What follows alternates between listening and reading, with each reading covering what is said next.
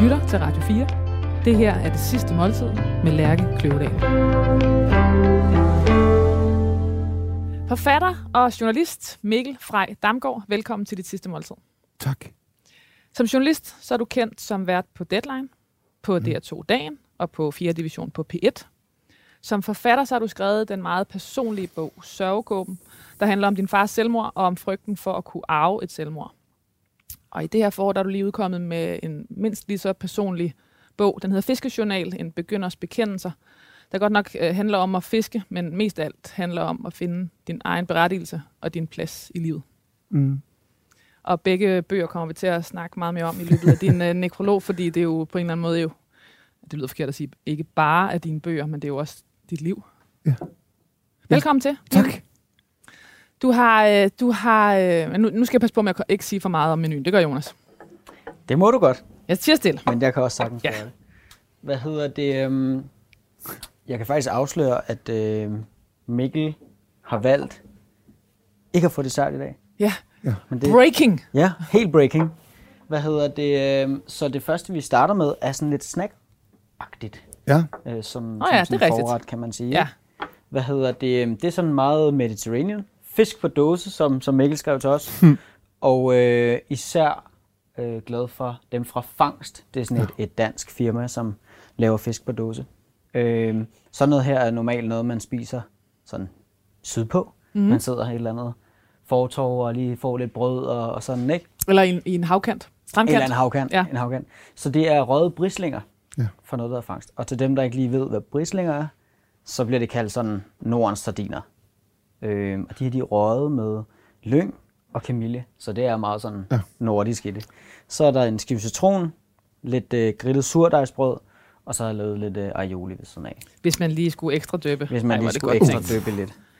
Øhm, og champagne til. Hvad Sådan? Jeg der. har valgt en øh, det hedder Michel Gonet, og det er en Blanc de Blanc, så det er 100% Chardonnay. Den er sådan lidt tør. Lidt tør til de til Lidt tør. fede fisk. Ja, Ja. ja. lidt tør og ret høj syre. Det starter i hvert fald med. Du ser så glad ud, Mikkel. Men det er jeg virkelig, det er jeg virkelig også. øhm, det er jeg virkelig også. Og de fangst der, det var, det var, vi opdagede dem i sommer. Ja. Og det var virkelig en åbenbaring. Vi sad på Klintholm Havn, nede på Møn, øhm, og skulle have noget at spise, som du siger, ikke? Og vi var de eneste, der var der af en Ja. eller anden grund. Og så, og så vi, vi prøver det der, Katrine, min kæreste, kendte godt til det der med, med konserves, fisk på konserves. Ja. Og så synes jeg, det er fuldstændig genialt. Jamen, det er det også. Det er det også. Men det er også fordi, det er ligesom sådan, altså det er jo madpakke next level. Du kan jo, altså, Ja. man kan jo bare have en, man kan have en dåse med sig. Og så koster det ingenting. Eller, altså, Ja, ja. jeg tror, det koster 40-50 kroner, ikke? Ja, højst, tror jeg. Ja. 25 måske endda i Inko. Ja, det er det. Man er heldig, ja, ja, Ja, ja. det gør de, det gør de i Inko, det ved jeg. ja. øhm, og så viste det sig, at øh, for sådan 10-7 år siden var der sådan en masse startups nede i Kødbyen, som prøvede at lave sådan noget food startup. Ja. Altså virksomheder, der skulle, der skulle lave fødevarer. Og en af dem hed Rasmus. Øh, og var sådan en fyr, som jeg mødte ind imellem. Han gik lidt til hånden i det, der hed Copenhagen Food Space. Øh, og snakkede lidt med, og ude Mm. at drikke nogle øl med. Men ikke noget, altså, han blev far og sådan. Og så viste det sig, at han var med til at stifte Fangst, som bliver solgt i altså, flere lande i verden nu. Det er et godt produkt. Ja, det er et virkelig Ja, ja, godt ja. produkt, ja. og det synes jeg også bare var meget sjovt.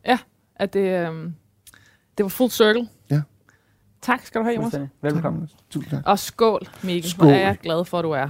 Og hvad, jeg føler helt, at det er din. Du er lige blevet 44 i går. Og jeg fornemmer, at, du, at det her... Vi kan godt lege det i din fødselsdagsmiddag. Det, det kan vi sagtens gøre. Så går det også. Øhm, så det er Ja. også jeg, har ikke, jeg har jo ikke haft en gæst, der ægte havde fødselsdag. Jeg Nå. tænkte, der, der må jo noget med fødselsdag og dødsdag på samme dag. Ikke? Så lad os sige det. Vi siger det nu. Skål. Skål. Og Mikkel, jeg går ud fra, at der, øhm, der, er- der er ligesom et, udover det, der jo så ikke er desserten, men udover tredje ret, så er der et tema med fisk, ikke? Jo. Jeg har, vi to har arbejdet sammen på uh, Deadline for mange ma- år siden efterhånden. 10 år siden, Lærke. Jeg tænkte lige over det, da jeg gik herhen. Du godeste. Det er 10 år siden. Det er vildt nok, ikke? Ja. Og der var fisk ikke så stor en del af dit liv, kan jeg Nej. afsløre. Nej. Du er blevet, øh, du, du er blevet, øh, ja, der er jo mange klichéer, bidt af en gal fisker. Kystfisker. Du er blevet, ja, du er, Ja. dit liv har ændret sig med fiskeriet. Ja. Er det, Det rigtigt man konkluderet? Ja. Øh, altså nu sagde du jo i dit fine oplæg det der med, at jeg havde skrevet Sørgekåben, som handlede om min fars selvmord. Og det der jeg var jo som sagt der på DR for 10 år siden, og var meget optaget af at være på DR, og meget optaget af journalistikkens rolle i samfundet, og øh, måske også optaget af at avancere i den virksomhed, som DR var, og i den der medieverden. Øh, og tror, jeg tror, jeg ledte efter en eller anden anerkendelse. Eller det tror jeg ikke, det ved jeg. Jeg vil gerne anerkendes. Og når man er på tv-skærmen, når det vejer jo i mange år, så bliver man anerkendt. Ikke? Man får meget opmærksomhed, og man får meget ros, og øh, journalistbranchen øh, er, er, har også enormt mange priser, og så kan man gøre sig lystig over, at det måske er, fordi der er et ret stort mindreværdskompleks. Men uden at gøre sig lystig, så tror jeg faktisk, det er rigtigt. Altså, de fleste, altså der, der er et ønske om at være noget ganske særligt, at blive set, ikke? At, at man er sammen med de kendte, og, altså i samme liga, som dem, der er på, på film og sådan noget. Mm. Og det øh, kan jo være fint nok. Det var ikke særlig sundt for mig at være i. Og jeg blev... Øh, jeg havde det ikke godt af at være journalist på den måde. Hvad Men- gjorde det ved dig? Øhm,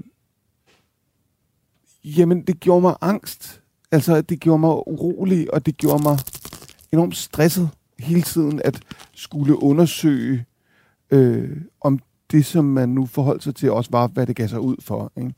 Og at, altså, journalistikken er også en lille smule paranoid, ikke? Altså, det, det, der er det der mantra med stol ikke på nogen.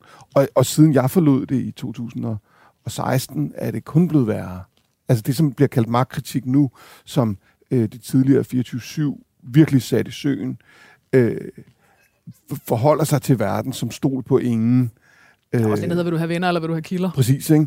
Ja. Øhm, Som vi også og det kan, være- altså, jeg, anerkender, jeg, jeg anerkender fuldstændig journalistikkens rolle og nødvendighed i demokrati. Ingen tvivl om det. Jeg havde bare ikke godt af at være der. Mm. Øhm, og så havde jeg jo den der hemmelighed om min fars selvmord, som jeg jo ikke altså, holdt hemmelig i den forstand, at ingen måtte vide det, men det var ikke noget, jeg talte om. Og så da jeg stoppede øh, på, på, på, i nyhedsafdelingen i DR, og kom over i kulturafdelingen, så var der en dag en, en, en chef, der spurgte, er der nogen, der har nogle idéer? Og så jeg havde i, i de år der prøvet at skrive et brev til min far, sådan, hvor min familie var rimelig øh, mærket af det, og jeg havde det meget svært i den familie. Øhm, Og din far begik selvmord, da du var 8. øh, og oven på en skilsmisse, som min farmor og farfar og min mor bekrigede ligesom hinanden, hvilket gjorde det endnu mere vanskeligt at forholde sig til. Og jeg reagerede, øh, fordi jeg var ked af det, havde det dårligt, men havde ikke noget sted at gå hen med det. Og så, altså, tag en en år, der blev udsat for en tragedie, og fjern muligheden for at, for at få løst, det, det vil gå galt, ikke? og det gjorde det også for mig. Så var der en chef, der spurgte, er nogen, der har nogle idéer? Og så sagde jeg, altså, min far har taget sit eget liv, og det tror jeg har en ret stor indflydelse på, hvorfor jeg er blevet, som jeg er. Øhm, og jeg kan godt være lidt bange for at arve det, og så Bjarke, en anden kollega, som er et enormt sødt menneske, fortalte, øh, at han også havde en pårørende, hvis mor, tror jeg det var, havde taget sit eget liv, og, og den pårørende var begyndt at sige det samme. Kan jeg arve det her? Ikke? Og så, så tænkte vi, okay, det kan godt være, der er noget om snakken, og begyndte at researche. Og lavede sådan en serie, der hed Selvmordstanker, og et tv-program, og så skrev jeg sørgekåben. Og da alt, det var en lang intro, ikke? men da alt det ligesom var overstået, øh, og det begyndte at falde på plads, så, så havde jeg sådan nogle opgaver, hvor jeg tog ud og talte med, eller interviewede folk på scener og sådan noget. Skulle lave et fyraftensarrangement om den grønne omstilling i København. Fordi du også arbejder som moderator Ja. og den type job. Og der var, der var på en eller anden måde, var der blevet noget mere plads. Mm. Altså, jeg var ikke så optaget. Tidligere havde det været sådan, hver eneste lille brik, jeg fandt, der handlede om min far, var jeg sindssygt optaget af i ugevis. Ikke? Det kunne være et digt, eller Fordi du havde brug for betydningen. Eller... Hvad kunne det, og hvad kunne den Jeg havde- spejlede det dig? Var det sådan den følelse? Nej, jeg havde brug for at lægge det puslespil. Ikke? Mm. Det, det, var, et- det var sådan et uhyggeligt mysterium, øh, som var gemt under overfladen i familien. Ikke? Og jeg, nu prøvede jeg at tage de der prikker frem. Med den meget store konsekvens, at min familie blev skiftevis desperat og vred og ulykkelig. Ikke? Det var rimelig svært. Og så øh, skulle jeg lave det arrangement ude i Nordhavn. Og, og da jeg sådan trækker min cykel om hjørnet den november eftermiddag, står der en mand ved kajen. Og i det, jeg kommer omkring hjørnet, så trækker han sin, han står med en fiskestang, trækker han linen op, og så sidder der tre sild på hans forfang, som han lader falde ned. Og så falder de af øh, krogene. Og så bliver jeg fuldstændig hypnotiseret af det.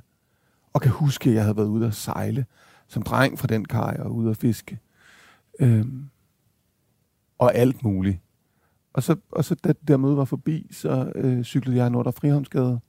Altså var det næsten sådan, at øh, du ved, sådan en øh, domino, øh, der, der åbnede op til en- noget, du havde glemt, eller? Ja, det er, jo- det er, jo, Ja. sådan, en, det er jo sådan en ren... Øh, den er jo virkelig kopieret mange Sådan gange. Marcel Proust, ja, Madeleine, Præcis, ikke? øh, Madeleine-kagen kagen i, i, på sporet af den tabte tid er kopieret utallige gange, og det er den, fordi den er genial, ikke? Og altså, de fleste kender det måske. Altså, der er en smag, eller en duft, en duft eller, et eller andet, ikke? som åbner som op for åbner. et, et, et erindelseskammer. Ja. Eller erindringskammer. Øh, og så Proust gør det ligesom ekstremt, ikke? Altså, der er den der Madeleine-kage, og så kommer der 2.100 sider, som kun, altså, som folder det ud og tilbage til Madeleine-kagen, ikke? Øhm, men mange kender det måske. Altså, dufte tit. Altså, der, der er, hvis man har været forelsket i en eller anden tidligt i sit liv, så, så vil den duft, vedkommende havde, ret ofte hænge ved. Ikke? Det gør den også for mig. Der er Mm. bestemte dufte, der minder om bestemte perioder. Men det gjorde det der også, ikke? Øh, og så da jeg kom ud fra det der møde, det var med overborgmesteren om, om den der grønne omstilling, jeg ligesom skulle være på. Men jeg kunne slet ikke slippe den der lystfisker. Så var han væk, og så cyklede jeg hjem. Og det var sådan lige ved at blive mørkt ved firetiden, tror jeg, sådan en novemberdag.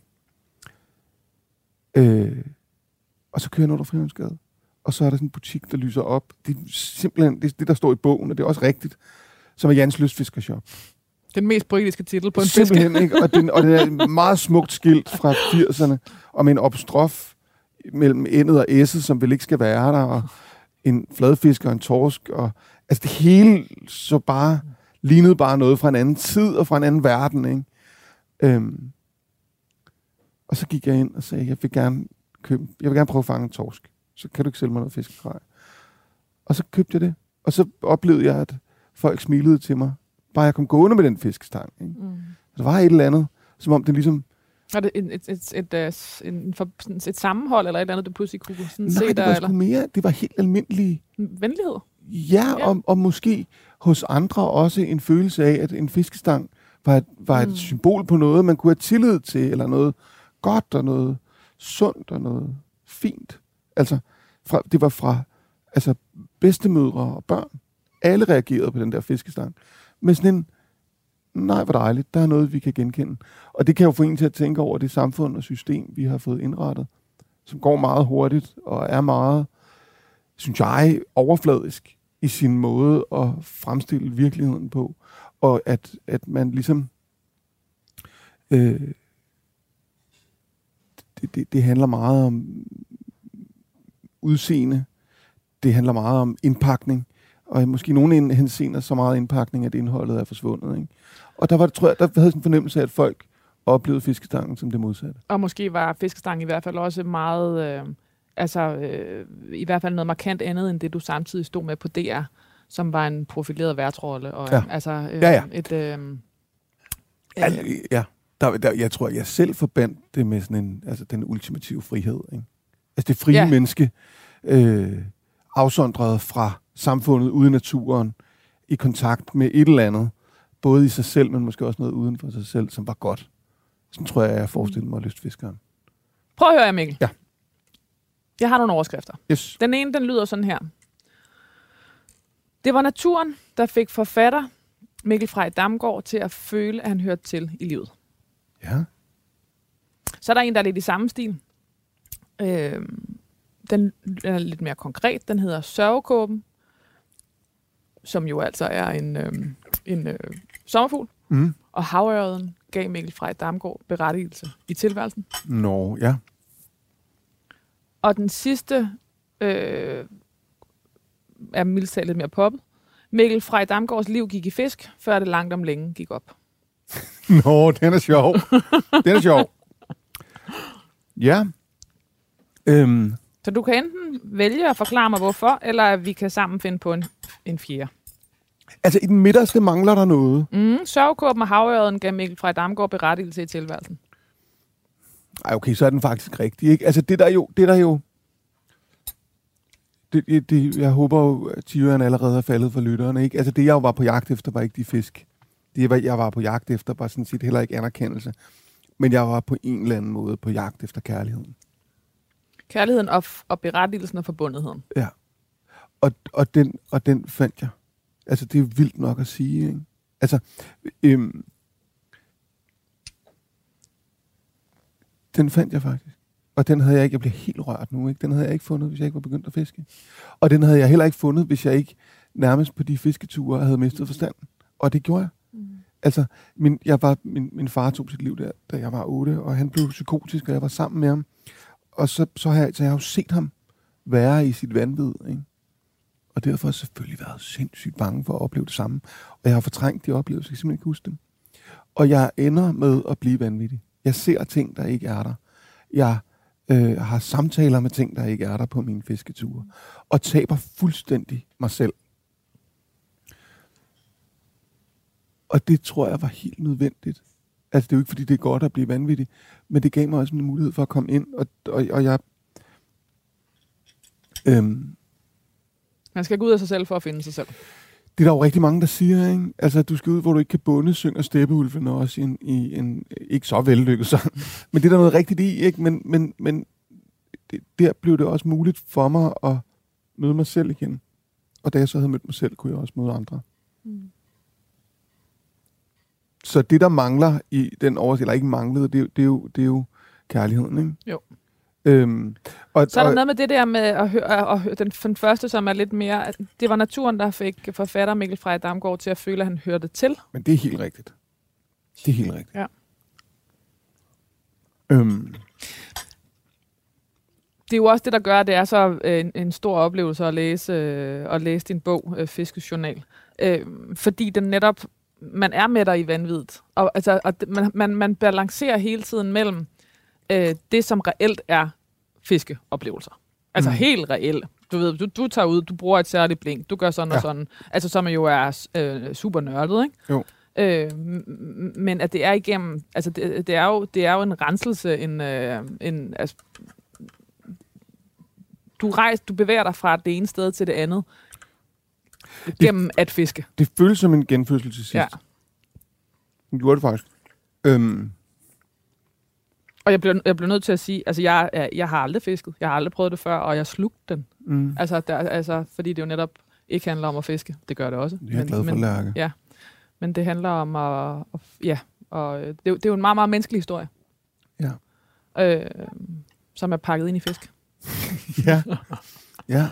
Øhm, jamen, det er jeg glad for, at du, du synes. Det var også det, jeg håbede med den, ikke? Og så tror jeg, jeg ønskede mig at skrive noget helt oprigtigt. Mm. Altså noget om, hvordan jeg havde det. Du er ikke den første journalist, jeg taler med om, om den her øh, bog. Og, og det, der, det, det, det, som bliver sagt, er det der med, at der er, altså, der er en, en genfødsel eller en eller anden Forløsning. en forløsning Ja. til sidst. Ikke? Øhm, og, den, og den forløsning ville kun kunne ske, hvis jeg var blevet, som vi talte om før, vanvittig. Ikke? Prøv lige at fortælle om oplevelsen, hvor du følte dig vanvittig. Jamen, øh, der, er sådan et, der er sådan et... Jeg bliver meget opslugt af de der havre øh, og fisker nede på Møn, hvor jeg fanger min første i, i de her dage for to år siden. Og det, det, det er stadigvæk en af de største dage i mit liv. Det var meget, meget smukt. En god veninde, hendes kæreste og hans drenge tog mig med derned. Og jeg havde prøvet altså hver dag i fire måneder, ikke? og jeg havde skrevet digte om de der havre, og jeg kunne ikke fange dem. Øhm, og så lykkedes det. Og så, øh, så blev jeg meget knyttet til Møn også som et billede på sådan et, et, et, et, et nyt rum at rejse ind i. Ikke? Altså, nærmest et Nangiala. Mm. Øh, og der havde jeg nogle meget, meget smukke naturoplevelser. Jeg boede nærmest dernede en hel sommer, og var på stranden. Så sov jeg der under åben himmel med bål. Og, og der havde jeg sådan nogle, nogle, nogle naturoplevelser, som nærmede sig noget spirituelt. Altså, det var simpelthen så smukt, at jeg oplevede, at jeg i øjeblikket opløstes Transcenderet. Ja, Ja. og, og gik ind i et med na- naturen, ikke? som vi jo er på en eller anden måde. Ikke? Øhm. Og så, og så, men så begyndte der at komme noget modstand. Altså, der, jeg var dernede en gang i, i sådan sensommeren, hvor jeg lavede nogle meget store fejl, og derfor mistede en virkelig stor og virkelig flot fisk. Altså virkelig, virkelig flot fisk. Øhm, og en fisk, jeg havrede i den her sammenhæng. Og så, og så var jeg fuldstændig nedslået over at være blevet besejret af den der natur, som jeg følte mig som en del af. Og kørte hjem på Villa Gras, som er sådan en refugie, hvor jeg sad og skrev.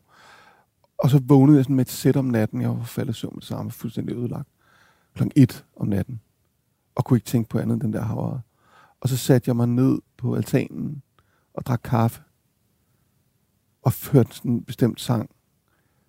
Og så kørte jeg ned for at fiske igen. Jeg ville ned til den der fisk, som var slået væk.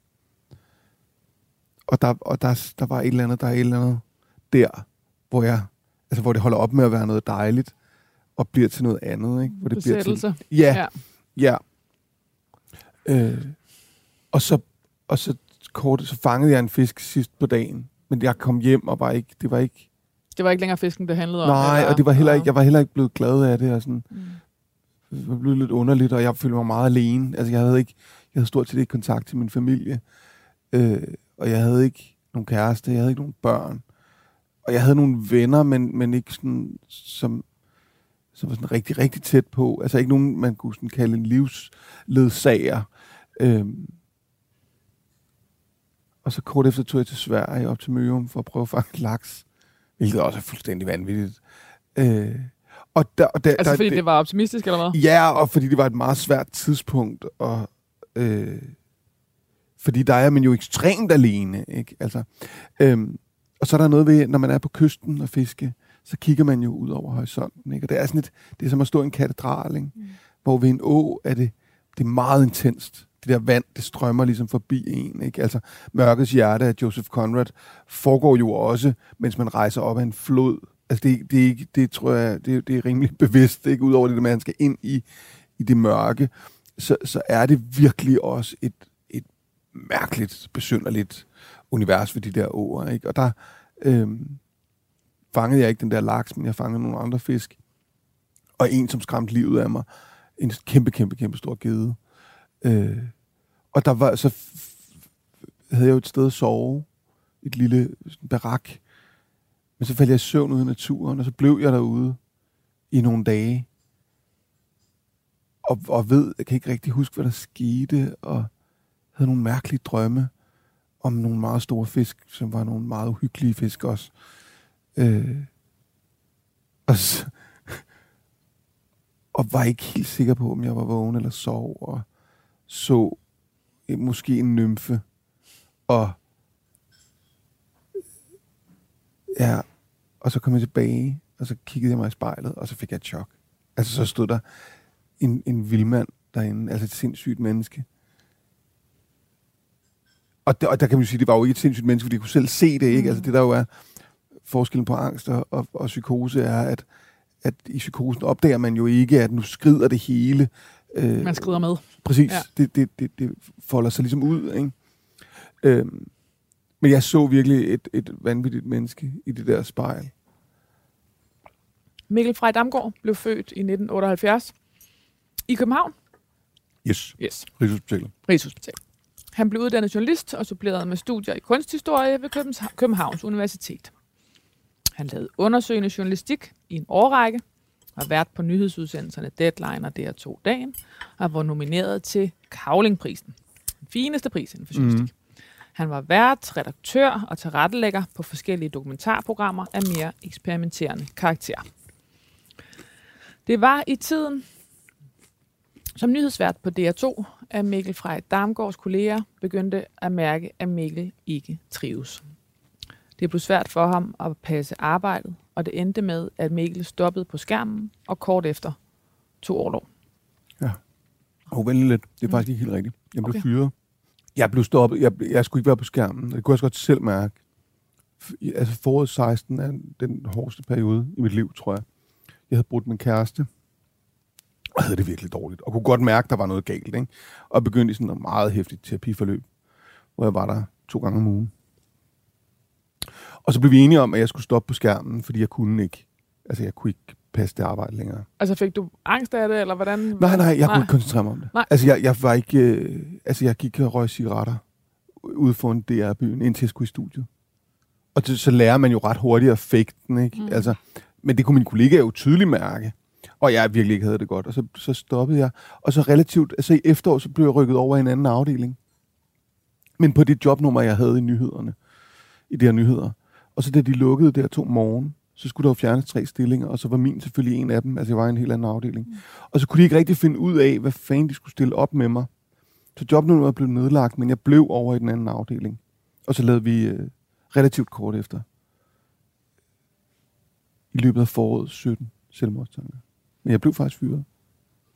Hovedret. Eller forret, må det jo så nærmest være. Mellemret. Mellemret. Mellemret. Ja. Den har jeg også glædet mig til, den her. Ej, det er sådan en god bestilling, det her. Det er en rigtig god bestilling. Mm. Og øhm, det, er, øh, det er sådan en rigtig sommerret. Ja. Og det er de ting, som er, nu er vi i slut april, og de kommer bullerne frem, alle de ting, som der er på den her. Ja. Og øhm, det er videre spars. Det er stegt torsk. Det er jomfruhummer. Det er friskbælgede øh, ærter.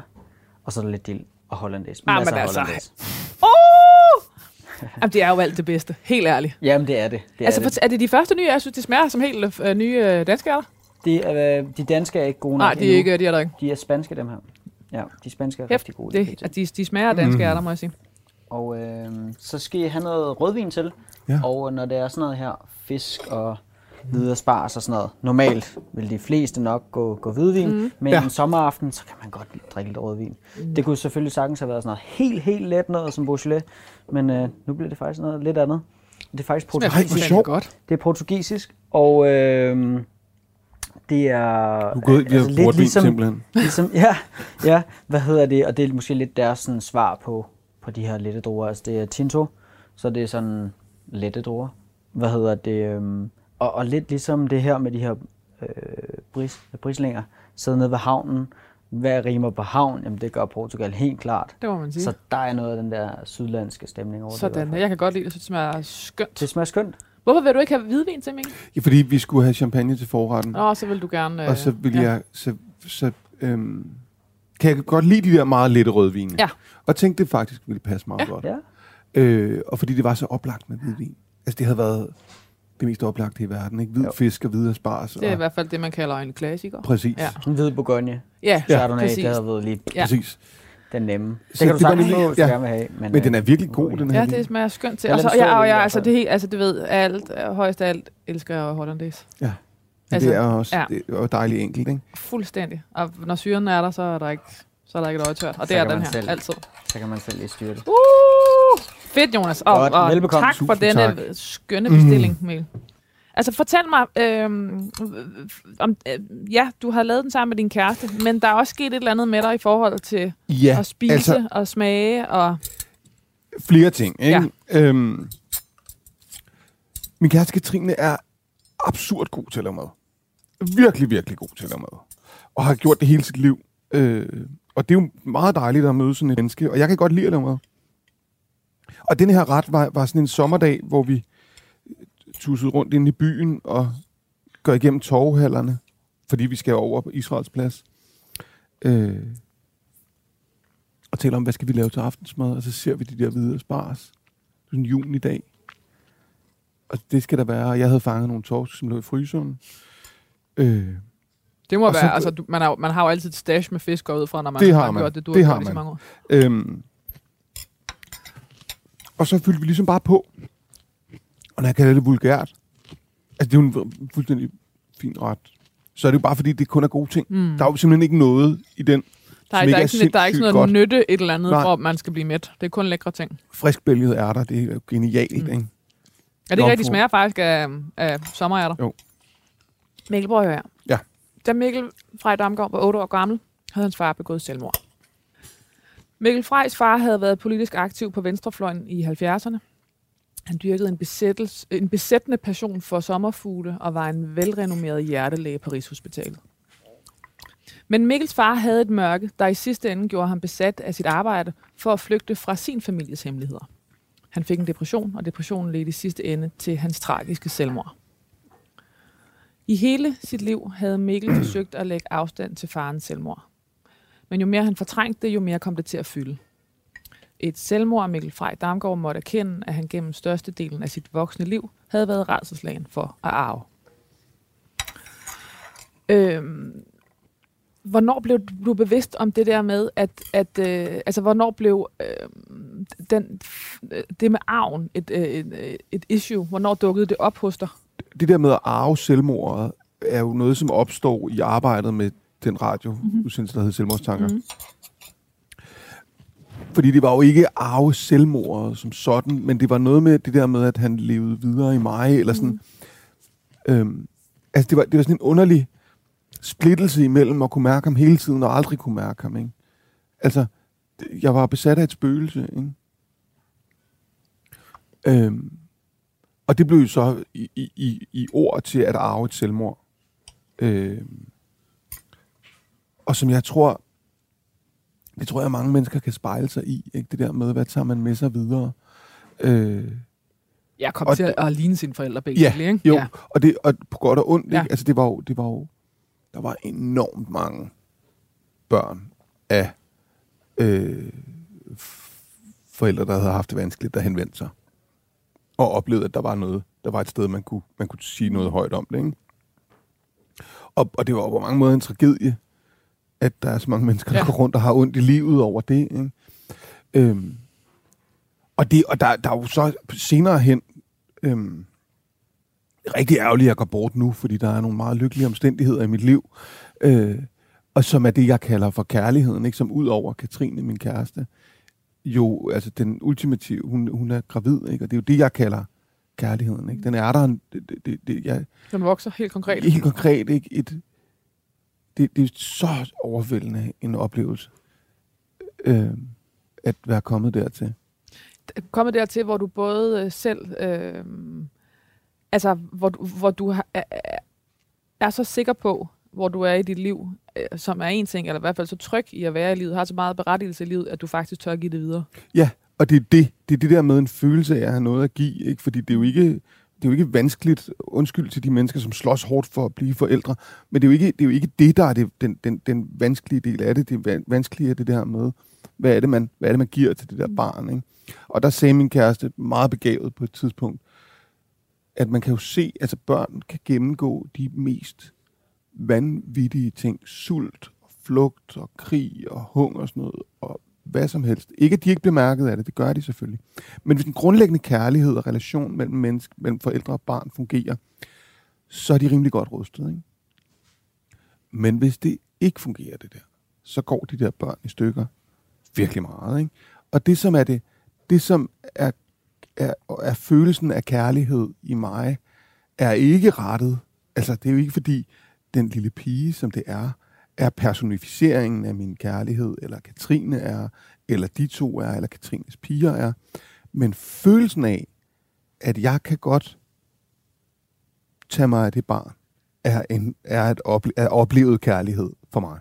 Jeg kan godt give det barn noget godt. Og jeg, altså... Har det været, har det været omstændighederne, der... Det var et lidt fluffy spørgsmål, men, men, men at, altså, har det tidligere været, øh, hvad, altså, eller, hvad er det, der gør, at du kan mærke, at det kan du nu, og det kunne du ikke for nogle år tilbage? Det ved jeg ikke, Lærke. Det er jo et rigtig godt spørgsmål. Men jeg ved i hvert fald, at jeg ikke kunne for et par år siden. Mm. Altså jeg ved, at hver eneste gang en relation blev tilpas øh, vigtig for mig, så krakelerede den også. Øh, og, og primært fordi jeg ikke kunne være i den. Altså enten blev mistroisk, eller talte om paranoid, par, øh, journalistikens paranoid side, eller paranoid over at kan stole på det, som øh, eksisterer, og det, som er, og derfor flygtede fra det. Ikke? Og helt grundlæggende konkret tænkte, øh, jeg er farlig at være i nærheden af. Og især, hvis jeg fik et barn. Og den er der bare ikke mere. I 2016 fyldte Mikkel Frej Damgaard 38 år og overlevede i situationstegn der med sin far. Mm. Var det en mærkedag for dig? Det er klart, at den dag kiggede jeg frem imod. Fordi der kunne, jeg ligesom, der kunne det også være, at jeg kunne vokse ind i ham, ikke? Og blive til ham. Altså, der, der ville det ligesom sådan, i, i, den magiske tænkningslogik kunne ske. Men der skete noget lige inden, som var, at Mads Holger, som var debattør og journalist, øh, tog sit eget liv. Og Mads Holger var sådan en borgerlig stemme, som, øh, hvis man læser viser eller så fjernsyn, så vidste man godt, hvem Mads Holger var. Fordi han var virkelig kantet. Ikke? Han var øh, kaldt sig borgerlig. Øh, men var, var ret mange andre ting også, men det var, det var som borgerlig debattør i Berlingske, han virkelig kom til at fylde og skrive nogle meget provokerende ting, som folk kunne blive virkelig provokeret af. Ja. Ja. Og, og fornærmet over, hvordan kunne man sige sådan noget, hvordan kunne man mene alle mulige ting. Ikke? Øhm. Og så kunne de ligesom lade sig forarve over det, det, og på den måde bekræfte sig selv i, at de i hvert fald var på den rigtige side af hegnet. Og det var enormt trættende. Og det måtte også have været enormt hårdt for ham, og det viste sig også at være. Og jeg kendte Mads Holgers lille søster en lille smule. Og så kan jeg huske, at jeg havde på Roskilde Festival, og så lå jeg og læste avis på min sofa stutter stod Mads Holger var død, og fik et chok. Han havde taget sit eget liv. Han var 38. Min far var 38, han tog sit eget liv. Og Mads Holgers far havde sørme også taget sit eget liv. Det, det var jo et kæmpe, kæmpe, kæmpe chok. Ikke? Altså, jeg havde hele mit liv gået og let efter tegn på, at jeg var min far, eller at jeg ikke var min far, eller på ting, som kunne hænge sammen. Altså, det her program ville jeg ikke have turde lavet dengang, fordi man kan ikke lege med det der med, hvad nu, hvis jeg går ud og bliver kørt ned, Lærke, når vi har lavet det her? Mm. Altså måske er det her en selvopfyldende profeti. Ikke? Det er sådan, jeg have tænkt tidligere. Og derfor var sådan, de, de magiske konstellationer, tilfældighedernes spil i Mads Holgers død ret overvældende, fordi de pegede lige ind i det, jeg var bange for. Og der var jeg så langt i det der terapiforløb, som jeg tror, jeg sagde før, også det der med at slippe, det er, at jeg godt vidste, hold hovedet koldt, Mikkel, tag det roligt. Det her har ikke noget med dig at gøre. Det har noget med Mads Holger at gøre. Og Mads Holger har gjort det her, fordi han var ulykkelig. Der var et ulykkeligt menneske, der gjorde det her. Øhm, og det blev, det, det var ret overvældende. Og det skete simpelthen i de dage. Det var, det var i begyndelsen af juli, og jeg tror, jeg skulle overleve min far den 6. juli eller sådan noget. Det var lige bagefter. Så på den måde kom det meget tæt på lige der. Nej, 21. juli vil jeg overleve. Men, men, og gjorde det ligesom, at du blev presset øh, taget af dig, eller blev det gjort endnu vildere, at øh, Mads Holger døde? Begge dele. Jeg blev meget optaget af det, og resten af min familie var ikke så optaget af det. Det havde de jo ikke brug for, synes de. Øhm. Så på en eller anden måde blev jeg jo trukket længere ind i malstrømmen imod en eller anden forløsning i forhold til det der selvmord. Men, men skridtet ind i malmstrømmen var nødvendigt, ikke? Det havde været for hårdt at stå udenfor og kigge ind. Øhm. Så, så øh, selvom det ikke var rart, så var det meget godt. Mm. Det var cirka samtidig, at han, øh, han, det vil sige dig, begyndte terapi og for første gang tale højt om, at han var bange for at have arvet et selvmordsanlæg. Han fik med sin terapeuts hjælp samlet sig selv op og begyndte et systematisk arbejde med selvmordet og hans egen fortælling om sig selv. Den mundede ud i P1-programserien Selvmordstanker. Men der var mere i historien. Mikkel Frej Damgaard fortsatte på trods af opfordringer fra familien om at lade være med at grave i farens selvmord og hele hans familiehistorie, som viser sig at indeholde flere løgne, halve sandheder og fordrejninger. En historie, der endte som bogen Sørgekåben. En ting var det der med at, st- at stå frem med noget af det, du må have været allermest bange for at sige højt. Mm. Jeg er bange for at, nu kalder vi det arve igen, journalistisk tilspidset. Jeg er bange for at blive som min far. Mm. Og så en anden ting må have været det der med at ribe familienhistorien op, fordi du så samtidig ødelægger din families billede af, hvem din far var, eller hvem de gerne ville have, han skulle være, Og hvem de selv var. og hvem de selv var. Jeg havde en rigtig svær position i den familie. En rigtig svær rolle. Jeg havde været den, som viste, at jeg havde det dårligt. Men jeg blev måske også gjort til den, der havde det dårligt. Og jeg blev nogle gange tillagt nogle motiver, som simpelthen ikke var der. Øhm. Og samtidig så vidste jeg, at jeg var nødt til... Jeg var nødt til at prøve at finde ud af, hvad det var i den familie. Fordi der var tabu områder. Ikke? Og det der jo er, det er, at der er et værnemageri. Øh, der er øh, fængselsdom og kriminalitet. Øh, der er nogle enormt hæftige skyldkomplekser i relation til selvmordet, fordi min mor går fra ham. Finder en anden mand. Øhm, og de har været under enormt stort pres fra min farmor og farfar og omvendt. Ikke? Men jeg kunne ikke, jeg kunne, altså, ønsket om, at alt skulle være godt, ville sende mig i graven. Altså, jeg, var, jeg mener helt alvorligt, at hvis jeg ikke havde lavet det arbejde, så havde jeg ikke siddet her i dag. Så var jeg død. Altså, enten havde jeg taget mit eget liv, eller så havde jeg drukket mig ihjel. Så det lykkedes lige så stille og roligt at få skilt mig og min far ad. Men hvis vi var blevet sammen, hvis han var blevet ved med at bo inde i mig, så var jeg død. Og som du siger, det der med at, at, at fortrænge, jo mere du fortrænger ham, jo mere fylder han, ikke? Altså, Jo, jo, er du sindssyg, mand. Frem, Er det ikke frem imod katastrofen, ikke? mm, Øhm, altså, jeg tror, de dage om måneden, jeg var ædru, det, det første halve år i terapi, tror jeg kan tælles på en hånd. Det var virkelig voldsomt. Og der var alkohol. fordi du simpelthen selvmedicineret. Ja, og alkoholen var ligesom det eneste. Det, det var så hårdt at være i det der med at sidde og læse hans ting, at jeg, at jeg om aftenen var nødt til at have det der frirum, ikke? Ventil. Ja, altså, og der har alkoholen jo virkelig vidunderligt. Det virker, men det er bare ikke særlig sundt at blive ved med at gøre, og, og hverken, hverken fysisk eller mentalt, vel? Plus, at det er jo også i tømmermændene puster til noget paranoid. Yes. Altså. Fuldstændig, ikke? Og der var det, det, var, det, var, det var en voldsom, voldsom periode. Øh, I 2022 udgav Mikkel Frej Damgaard bogen Fiskejournal, en begynders bekendelser. Bogen beskrev et menneskes rejse ind i sig selv, på jagt efter fisk, men allerme- allermest efter forsoning og mening med livet. I bogen beskrev Mikkel Frej Damgaard nu vise lystfiskerens konstante pendulering mellem på den ene side gigantisk optimisme og himmelfarende fiskefeber, og på den anden side afgrundsdyb frustration og nærmest depressiv tilstand. Han inviterede læseren med indenfor i en rørende fortælling om et livslangt mørke, fuld af tvivl, angst, ensomhed, melankoli og længsel. For slet ikke at tale om fauner, monstre og dæmoner. Det er alt sammen fra en uh, anmeldelse i Berlinske 2022. ja, det jeg, jeg har læst. Et par gange. Ja, den blev jeg glad for. En- blev jeg meget glad for. En bog om mørket og en bog om den lysende forløsning, Mikkel Frej Damgaard fandt i naturen. Mm. Nu snakker vi om det, det dybe mørke og den store lysende forløsning. Så hvor du før har jagtet øh, en øh, egentlig en andens tilværelse, eller noget, du kunne, øh, som du, du stræbte efter, som ikke var dit, så har du defineret din egen.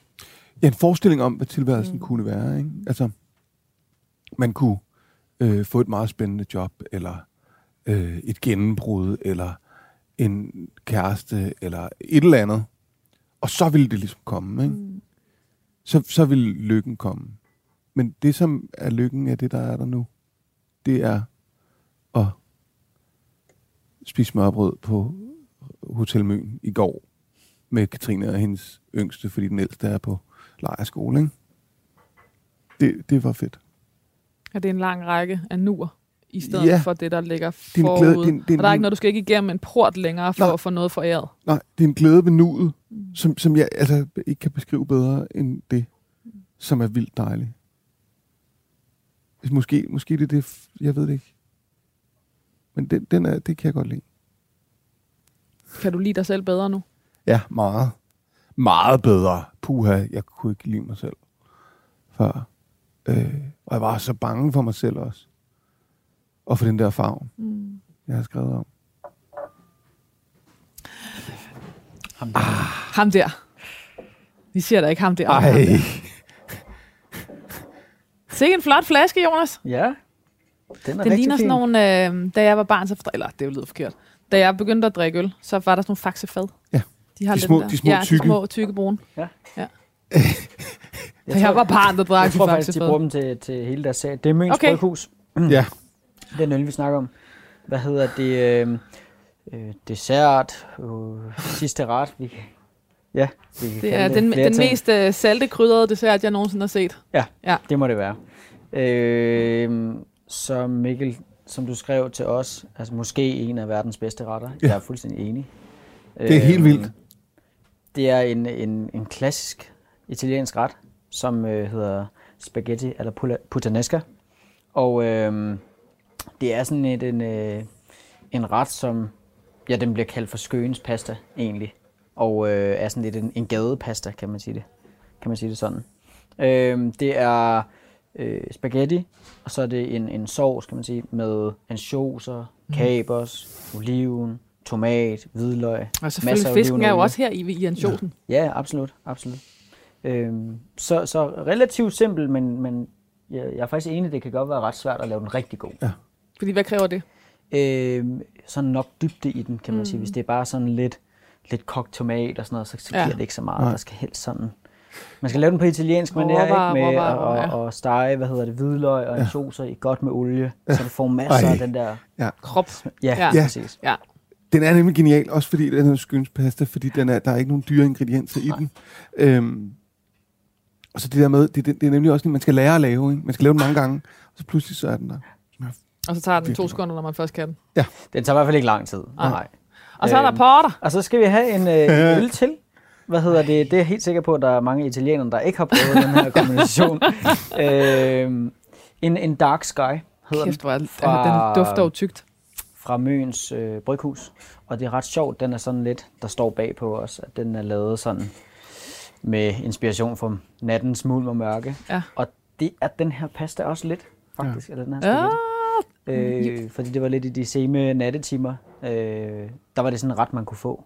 Ja. For, for dem, Ja. der rendte rundt der. i de, yes. de sene nattetimer i de små gader. Du har den, Jonas. Så Og er hvad den der. her, skal- den flaske ja, eller jeg tænkte- glas? Jeg, er jo jeg, jeg, jeg hælde ikke? den for Yes. jer, men I kan også selv. Der skal skum på, ikke? Tusind Tak. tak. Den holder flotte 9 procent. Ja, den er, det er en, det er en hæftig, hæftig sag. Hvad synes du om den? Altså, jeg synes, den er stærk. Ja, det er den også. Og jeg, jeg, det er acquired taste.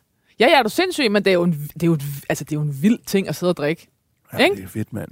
Jeg, kan drikke, jeg tror, jeg, jeg, jeg kunne godt drikke mig fuld i det der. Bare blive ved med at drikke det. Jeg bliver hurtigt mæt, ikke? Jo, for knaldende hovedpine. det, det er virkelig sort som natten. Altså. Og så Dark Sky er jo, fordi Møn er det første i Skandinavien certificerede Dark Sky-område. Det er helt uden lysforurening. Helt uden lysforurening. Det er den mindste lysforurening, der er i hele Danmark. Øh, det er svært at lade være med at tænke andet, end at du har løbet så længe for ikke at blive din far. I hvert fald ikke din fars tragedie, kan man roligt Mm. sige. Og på så mange måder øh, øh, er der så mange ting, du så tydeligvis har arvet fra din far, i hvert fald sådan, som jeg har læst ham beskrevet. Blandt andet Mhm. den kæmpe store naturkærlighed. Ja. Øhm, tror du også, han oplevede det samme i naturen, som du gør i dag? Eller nu siger jeg ja meget hurtigt. Og det var faktisk, fordi jeg troede, du ville spørge, om han brugte den på samme måde. Mm. Fordi det var du også ved. Men det tror jeg helt sikkert, han gjorde. Jeg tror, den, den, den, det, det, det, han hørte ikke til i sin familie. Han blev også på mange måder udstødt. Øh, og lod sig udstøde og valgte at øh, bryde med dem i lange perioder. Ikke?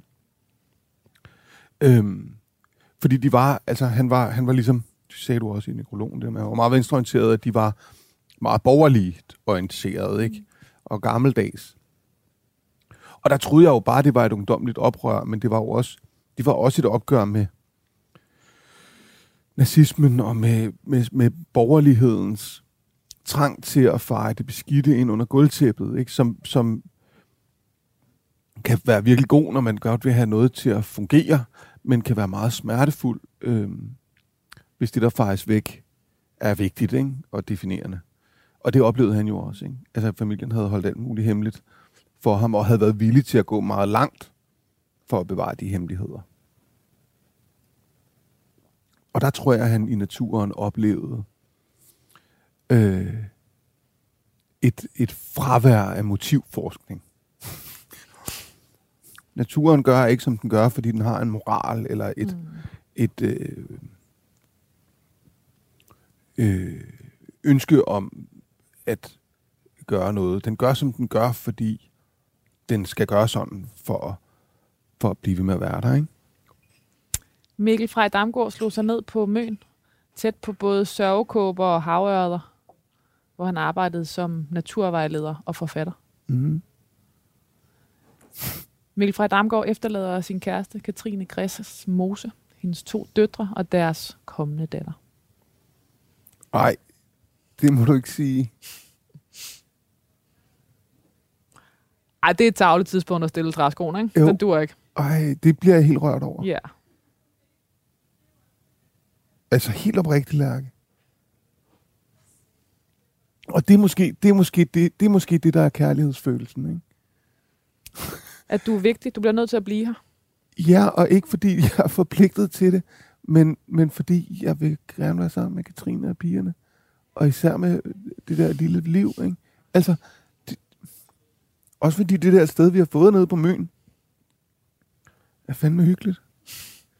Altså, det, det, vi sad ude i går, ikke? Og så Katrine er gravid, ikke? Så hun gik ind, så sad mig og Petra og malede på sten.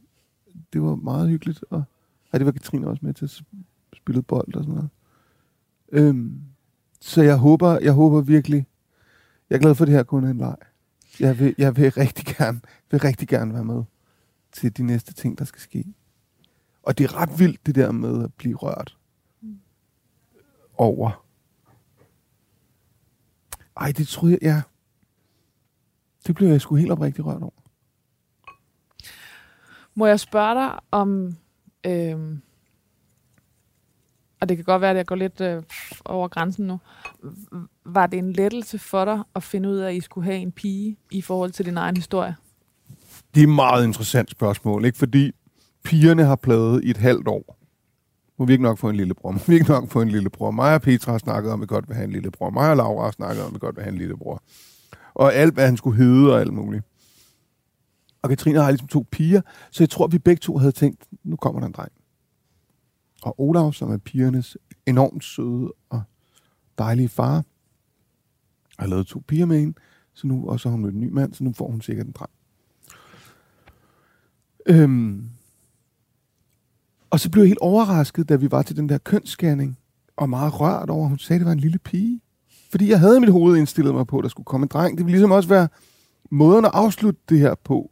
Eller måske måden at holde det i live på. Øhm, og så da vi gik ud, så tog vi ud og spiste. Vi tog på ravelinen og fik smørbrød. Øh, og så kunne jeg mærke sådan, jeg er rigtig glad for, ikke i forhold til min far, ikke i forhold til min egen historie, ikke i forhold til mig, ikke i forhold til selvmord, men jeg er rigtig glad for, at de ting, som et drengebarn i min generation skulle igennem, at det skal hun ikke igennem. Og det er der forhåbentlig øh, en masse drenge, der heller ikke skal. Og til sommer skal du have en lille pige. Ja, til efterår. Ja, til efterår. til efterår. Til oktober. til oktober. Jeg er meget rørt over den lille pige. Mikkel Frej Damgaard, hvad skal der stå på din gravsten? Totalt par- paradoxalt at sidde og Hold da snakke om liv. ja, Der skal man ikke øhm, tale om liv og død i samme sætning. Øh, der er noget, jeg har optaget i de her dage, som er sådan noget med, at intet er så fastlåst, at det ikke kan forandres. Øh, og det er noget i den stil. Jeg, jeg har talt med en forsker, der arbejdede med folk, der har alkoholmisbrug, og han sagde ligesom, at kerneforestillingen om verdenen hos misbrugere er meget ofte meget bestandt. Og den er totalt fastlåst. Ja. Og det, og, det, og det var min også, tror jeg. Mm. Og der er et eller andet, det der med, at intet er så fastlåst, at det ikke kan forandres. Det, det synes jeg er vigtigt. Eller alt er flydende. Ja, skål. Skål. Skål. Tak for meget. Mikkel Frej Damgaard, tusind tak, for du vil være min gæst i det sidste måltid. Det var vidunderligt. Du har lyttet til det sidste måltid på Radio 4. Nekrologen er skrevet på baggrund af bøgerne Sørgekåben fra 2019, Fiskejournal 2022 og artikler fra Politiken 2019, Information 2021 og Berlinske 2022. Husk, at du kan downloade Radio 4's app, og der kan du finde alle det sidste måltids programmer. Tak, fordi du lyttede med.